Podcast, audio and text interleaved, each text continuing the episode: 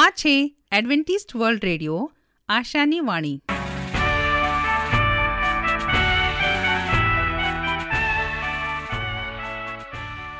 અમારા આજના પ્રસારણમાં તમારો હાર્દિક સ્વાગત છે. આજે તમારા માટે અમે ખૂબ સુંદર સ્વાસ્થિક અને આત્મિક વિચારો લાવ્યા છીએ, પણ તે પહેલાં સાંભળો દેવની સ્તુતિમાં આ સુંદર ગીત.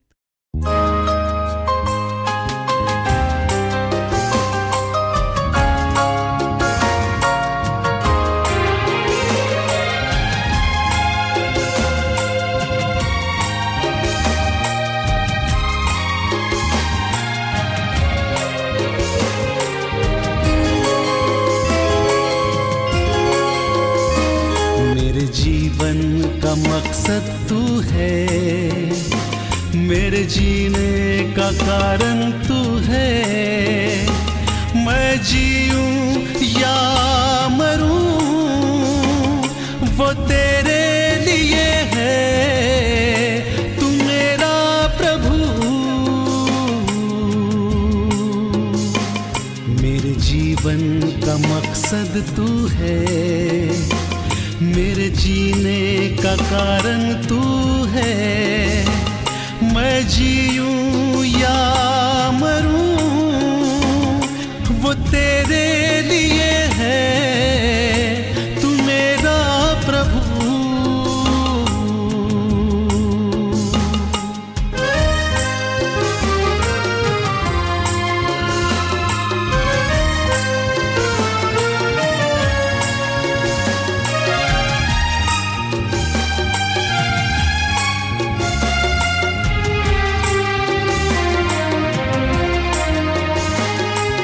पिछला सब भूल कर मैं आगे दौड़ा चलूं, जो मेरे लिए धन था उसको मैं त्याग दूं. पिछला सब भूल कर मैं आगे दौड़ा चलूं, जो मेरे लिए धन था उसको मैं त्याग दूं, कि मैं पाऊं उससे पुरस्कार. दौड़ा मैं जाऊं कि मैं पाऊं उससे पुरस्कार. दौड़ा मैं जाऊं मैं जीऊं या मरूं वो तेरे लिए है. तू मेरा प्रभु.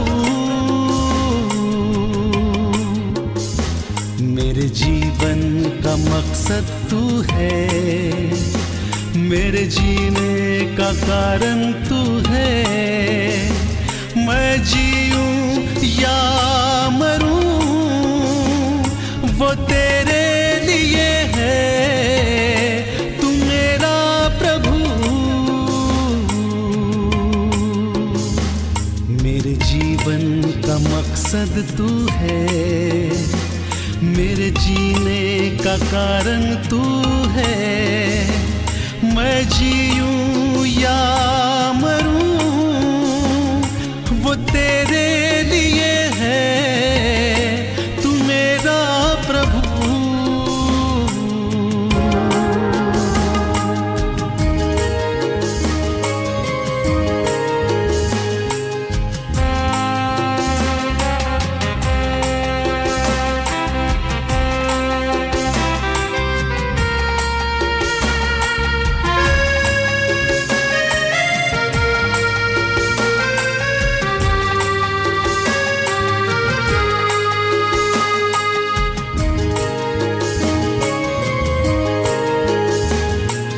मुझ पर हुई है कृपा, बेकार न जाने दूं. जिसने मुझे है चुना उसकी ओर मैं बढ़ूं. मुझ पर हुई है कृपा, बेकार न जाने दूं, जिसने मुझे है चुना उसकी ओर मैं बढ़ूं, देखूं तेरी सलीब पर खींचा मैं जाऊं, देखूं तेरी सलीब पर खींचा मैं जाऊं, मैं जीऊं या मरूं वो तेरे लिए है, तू मेरा प्रभु। मेरे जीवन का मकसद तू है, मेरे जीने का कारण तू है, मैं जीऊं या मरूं वो तेरे लिए है, तू मेरा प्रभु। मेरे जीवन का मकसद तू है, मेरे जीने का कारण तू है, मैं जीऊं या मरूं वो तेरे लिए है, तू मेरा प्रभु, तू मेरा प्रभु, तू मेरा प्रभु। તે જીવનની અમૂલ્ય ભેટ છે. તેને જાળે રાખવા માટે આપણે શું કરવું જોઈએ? તો કાંધરી સાંભળશો અમારા આ અંક, જેનું નામ છે સ્વાસ્થ્ય અને જીવન, અને આજનો વિષય છે ફક્ત જાડાપણું, બીપી અને કોલેસ્ટ્રોલ તે હાર્ટ એટેક માટે જવાબદાર નથી. તાજેતરમાં હાર્વર્ડ મેડિકલ સ્કૂલ યુએસએ તરફથી પ્રસિદ્ધ થયેલા એક લેખમાં જણાવવામાં આવ્યું છે કે અમેરિકામાં થતા હાર્ટ એટેકના કારણોનો સર્વે કરવામાં આવ્યો ત્યારે જાણવા મળ્યું કે તેમાંના અડધા ઉપરના કિસ્સામાં કોલેસ્ટ્રોલ નોર્મલ હોવા છતાં હાર્ટ એટેકથી મૃત્યુ પામ્યા હતા. બીજા એક સંશોધન લેખ, જે ઓનલ્સ ઓફ ઇટર્નલ મેડિસિનમાં થોડા વખત પહેલાં પ્રસિદ્ધ થયો છે, તેમાં જણાવવામાં આવ્યું છે કે હાર્ટ એટેકનું મુખ્ય કારણ તમારું કોલેસ્ટ્રોલ કે બ્લડ પ્રેશર નથી કે નથી તમારું જાડાપણું. મુખ્ય કારણ તમારો ડાયાબિટીસ છે. મુખ્ય વાત છે કે તમારું શરીર તમે ખોરાકમાં લીધેલી ખાંડનો ઉપયોગ કેવી રીતે કરો છો તે વાત ખૂબ અગત્યની છે. તમને ડાયાબિટીસ છે કે નહીં તે વાત અગત્યની નથી. અમેરિકન ડાયાબિટીસ એસોસિએશનને બ્લડ શુગર માટે નીચે પ્રમાણે જણાવેલ છે. આંગળીમાંથી લીધેલા લોહીનું બ્લડ શુગરનું પ્રમાણ ભૂખ્યા પેટે નેવું મિલીગ્રામ ડીએલથી એકસો ત્રીસ મિલીગ્રામ ડીએલ હોવું જરૂરી છે. એ જ પ્રમાણે રાત્રે સૂતા પહેલાં આંગળીમાંથી લીધેલા લોહીનું બ્લડ શુગરનું પ્રમાણ એકસો દસ મિલીગ્રામ ડીએલથી એકસો પચાસ મિલીગ્રામ ડીએલ હોવું જોઈએ. જ્યારે જમ્યા પછી એકથી બે કલાક પછી આંગળીમાંથી લીધેલા લોહીમાં શુગરનું પ્રમાણ એકસો એંસી મિલીગ્રામ ડીએલ હોવું જોઈએ. આ સિવાય ડૉક્ટરો અને સંશોધકો જણાવે છે કે આ પ્રમાણેની તપાસથી તે વખત પૂરતું બ્લડ શુગરની ખબર પડે છે. માટે તંદુરસ્ત વ્યક્તિએ ત્રણ ત્રણ માસની એવરેજ તપાસ દર વર્ષે ત્રીસ વર્ષથી ચાલીસ વર્ષ અને દર છ મહિને ચાલીસ વર્ષથી ઉપરમાં કરાવવી જોઈએ, જેનાથી તમારું બ્લડ શુગર ત્રણ માસ દરમિયાન કેટલું છે તે ખબર પડે. આ પ્રમાણ સામાન્ય રીતે સાત ટકા હોવું જોઈએ. જો પાંચ ટકા કે તેથી ઓછું હોય તો તમારે એંસી ટકા કિસ્સામાં જો બીજા કારણે જેમ કે વજન, બીપી, શ્રમનો અભાવ, વ્યસનો, વારસો, કોલેસ્ટ્રોલ સ્ટેશન ના હોય તો હાર્ટ એટેકની શક્યતા નહિવત થઈ જાય છે. તમારું ગ્લાયકોસ્ટુડેટ હોમોગ્લોબિનનું પ્રમાણ જેટલું ઓછું હોય તેટલો તમારો હાર્ટ એટેકનો ડર ઓછો ગણાશે. વિશેષ વાત પણ સંશોધકોએ જણાવેલ છે. નોર્મલ કરતાં એક ટકો વધારે ગ્લાયકોસ્યુલેટેડ હોમોગ્લોબિનનું પ્રમાણ વધારે હોય તો અઢાર ટકા ચાન્સ હાર્ટ એટેકનો ગણાય અને અઠ્યાવીસ ટકા જેટલો મળિયામાં ક્લોટ થવાનો ગણાય. ઉંમર વધતી જાય તેમ તેમ જો ગ્લાયકોસ્યુલેટ હેમોગ્લોબિનનું પ્રમાણ દર વર્ષે એક ટકો વધે તો ચાલીસ વર્ષ પછી ત્રીસ ટકાથી વધી સિત્તેર ટકા હાર્ટ એટેક આવવાના ચાન્સ વધે છે. લોહીમાં સાકરના વધતા જતા પ્રમાણ उपेक्षा करी फक्त कोलेस्ट्रोल के बीपी नी चिंता करीने मोटे भागे घणा दर्दीओ अने थोड़ेक अंशे डॉक्टरोए हार्ट एटेक ने आवतो अने तेनाथी थता मृत्युने अटकावी शक्या नथी। संशोधको भार दईने जणावे छे ग्लाइकोसोगलेटेड हेमोग्लोबिन जेम उमर वधती जाए तेम वर्षे छ मासे त्रण मासे करवाथी अने जो वधारे होय तो तेनो उपाय करवाथी भले तमने बीपी होय के बीएमआई तीस थी वधारे होय तो पण हार्ट एटेकना जोखमथी तमारो बचाव चोक्कस थशे। शरीरने ओछी केलरीवाळो खोराक आपशो जेथी आ प्रमाणथी तमारी रोजनी केलरी वधे नहीं। आम करवाथी तमारी ब्लड शुगर काबू में रहेशे, एटलुं ज नहीं पण तमारुं बीपी अने कोलेस्ट्रोल पण काबू में रहेशे अने कारणे ते लांबू जीवशो। घडपणना लक्षणों जल्दी नहीं आवे, बीपी अने वजन काबू में रहेशे। आमां एक बात खास याद राखशो, तमारे वधारे पड़तुं कशुं करवानुं नथी। जो अठारसो कैलोरी के तेथी ओछी कैलोरी लेशो तो उल्टी असर थशे। नमस्कार। तमारो मनमा प्रभु माटे प्रेम जागे ते आशा साथे प्रस्तुत करीए छीए देवनी स्तुति में आ छेल्लुं गीत। सांभळता रहो एडवेंटिस्ट वर्ल्ड रेडियो।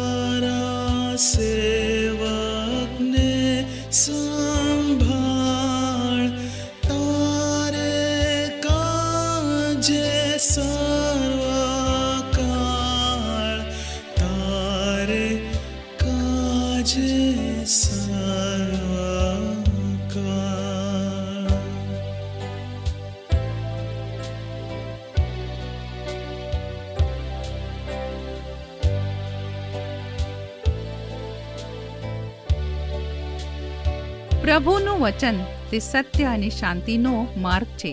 આવો હવે આપણે પ્રભુના વચન ઉપર મનન કરીએ. પૃથ્વીનો અંત. નમસ્કાર મિત્રો, એડવેન્ટિસ્ટ વર્લ્ડ રેડિયોના આ પ્રસારણમાં તમારું હાર્દિક સ્વાગત છે. અમે આશા કરીએ છીએ કે આ પ્રસારણ દ્વારા તમને શાંતિ અને સુખનો અનુભવ થાય અને પ્રભુનું સત્ય તમારી હજૂર આવે. તમે આ સંદેશ દ્વારા આનંદ અનુભવ કરો એવી અમારી આશા છે. જે સમયમાં આપણે જીવીએ છીએ તે એવો સમય છે જે પૃથ્વીએ ક્યારેય જોયો નથી. દુનિયાના મહાન આગેવાનો પૃથ્વી પર થતી હાલની ઘટનાઓ જોઈ વિચારે છે કે આવનારા સમયમાં શું થવાનું છે. તેઓ પૃથ્વીની અસ્તવ્યસ્તતા જોઈ ચિંતામાં પડી ગયા છે. તેઓ આ ઘટનાઓ સાથે એક શક્તિ ઉપજતી જોવે છે અને અંદાજો લગાવે છે કે આ પછી કંઈક મોટું થવાનું છે, કંઈક જે ખૂબ મોટા પાયે આપણા દરરોજના જીવનને બદલી નાખશે. તે ફક્ત ચિત્રપટ કે નાટકોમાં નથી કહેતા કે શું આ અંતનો સમય છે, પણ હકીકતમાં પણ તે વિચારમાં પડી ગયા છે. સદીઓથી કોઈ ને કોઈ જ્ઞાની કે વિજ્ઞાનીઓ પૃથ્વી કેવી રીતે અંત પામશે તેના વિવરણ સાથે સામે આવે છે. અગણિત તારીખો આપવામાં આવી છે જે વીતી ગઈ છે અને જે આવનારી છે. સહસ્ત્રના ગાળામાં લોકો કહેતા હતા કે પૃથ્વીનો અંત વર્ષ બે હજારમાં થવાનો છે.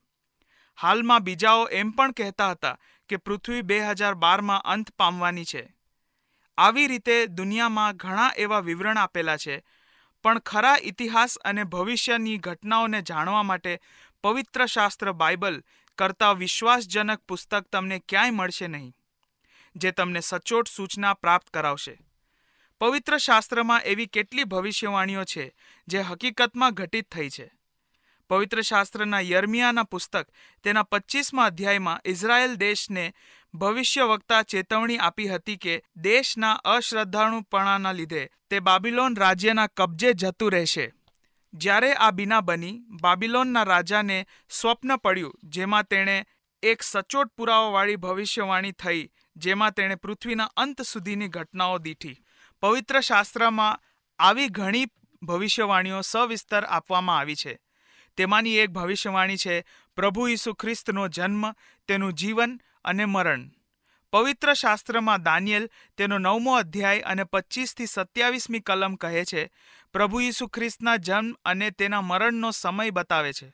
બીજા શાસ્ત્ર વાંચનો જેમ કે યશાયા તેનો ત્રેપનમો અધ્યાય અને સાતમી કલમ અને ગીત શાસ્ત્ર તેનો બાવીસમો અધ્યાય સાતમી અને આઠમી કલમ ખ્રિસ્તના જીવનના બીજા દ્રશ્યોને દર્શાવે છે, તે પણ સઘળી માહિતી સાથે. પણ આ સર્વ ભવિષ્યવાણીઓ કરતાં સૌથી સાધારણ છે અંતના સમયની ભવિષ્યવાણી.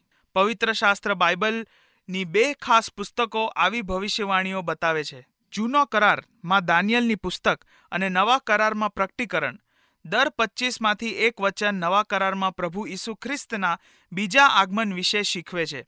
જેટલા વિસ્તારથી પવિત્ર શાસ્ત્ર બાઇબલ પ્રભુ ઈસુના બીજા આગમન વિશે શીખવે છે, તે આપણને પણ પ્રભુ ક્યારે આવશે તેની સૂચના આપતું નથી. પવિત્ર શાસ્ત્ર બાઇબલ માથીમાં તેનો ચોવીસમો અધ્યાય અને છત્રીસમી કલમમાં કહે છે કે પણ તે દાહડા તથા તે ઘડી સંબંધી બાપ વગર કોઈ પણ જાણતો નથી, આકાશના દૂતો નહીં તેમજ દીકરો પણ નહીં, પણ તે આપણને એક ખરો માર્ગદર્શન આપે છે. ઉદાહરણ તરીકે માથીનો ચોવીસમો અધ્યાય અને છઠ્ઠી કલમ કહે છે અને લડાઈઓ તથા લડાઈઓની અફવા તમારામાં સાંભળવામાં આવશે.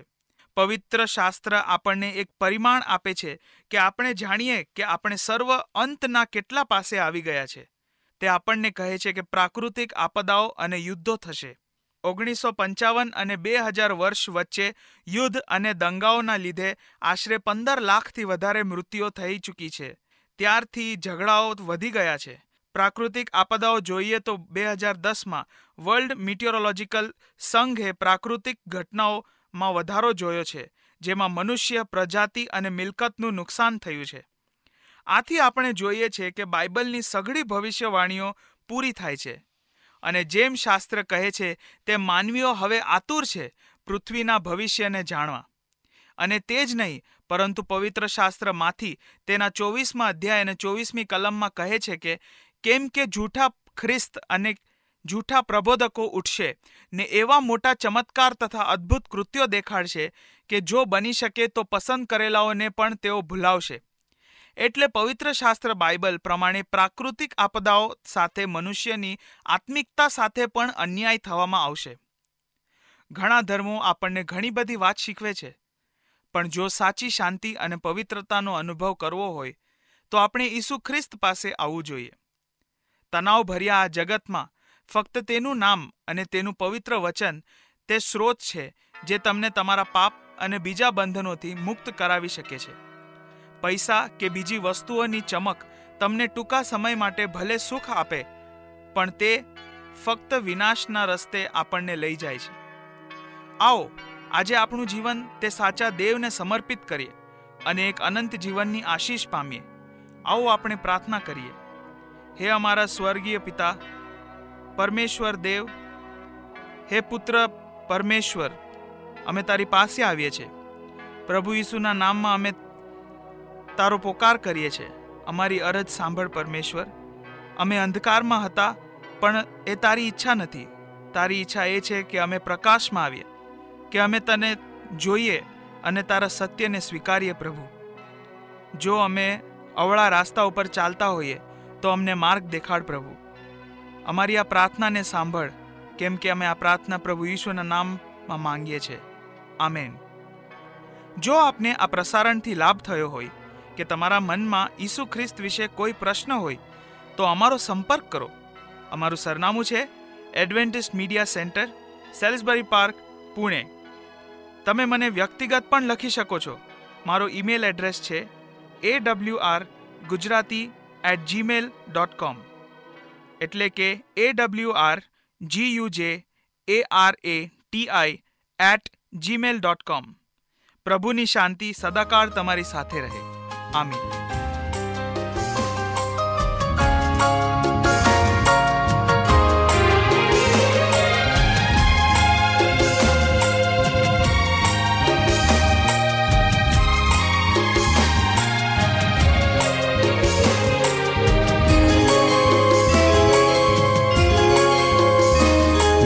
जीवन का मकसद तू है, मेरे जीने का कारण तू है. मैं जीऊं या मरूं वो तेरे लिए है. तू मेरा प्रभु. मेरे जीवन का मकसद तू है, मेरे जीने का कारण तू है. मैं जीऊं या मरूं वो तेरे लिए है. तू मेरा प्रभु. पिछला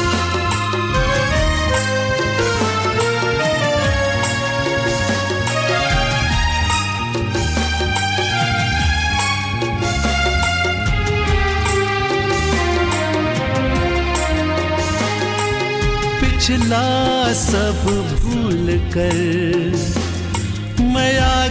भूल कर मैं आगे दौड़ा चलूं, जो मेरे लिए धन था उसको मैं त्याग दूं. पिछला सब भूल कर मैं आगे दौड़ा चलूं, जो मेरे लिए धन था उसको मैं त्याग दूं, कि मैं पाऊं उससे पुरस्कार. दौड़ा मैं जाऊं कि मैं पाऊं उससे पुरस्कार. दौड़ा मैं जाऊं मैं जीऊं या मरूं वो तेरे लिए है. तू मेरा प्रभु. मेरे जीवन का मकसद तू है, मेरे जीने का कारण तू है. मैं जीऊं या मरूं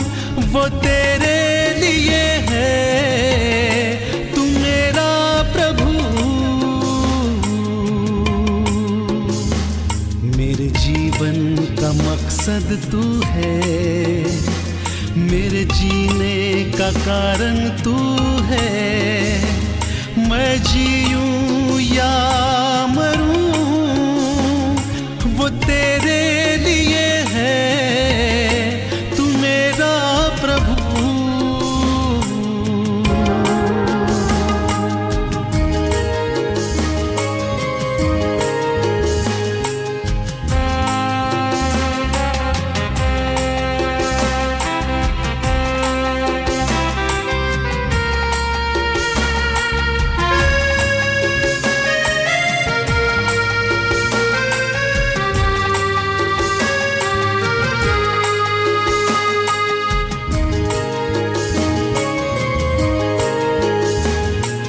मुझ पर हुई है कृपा, बेकार न जाने दूं। जिसने मुझे है चुना उसकी ओर मैं बढ़ूं।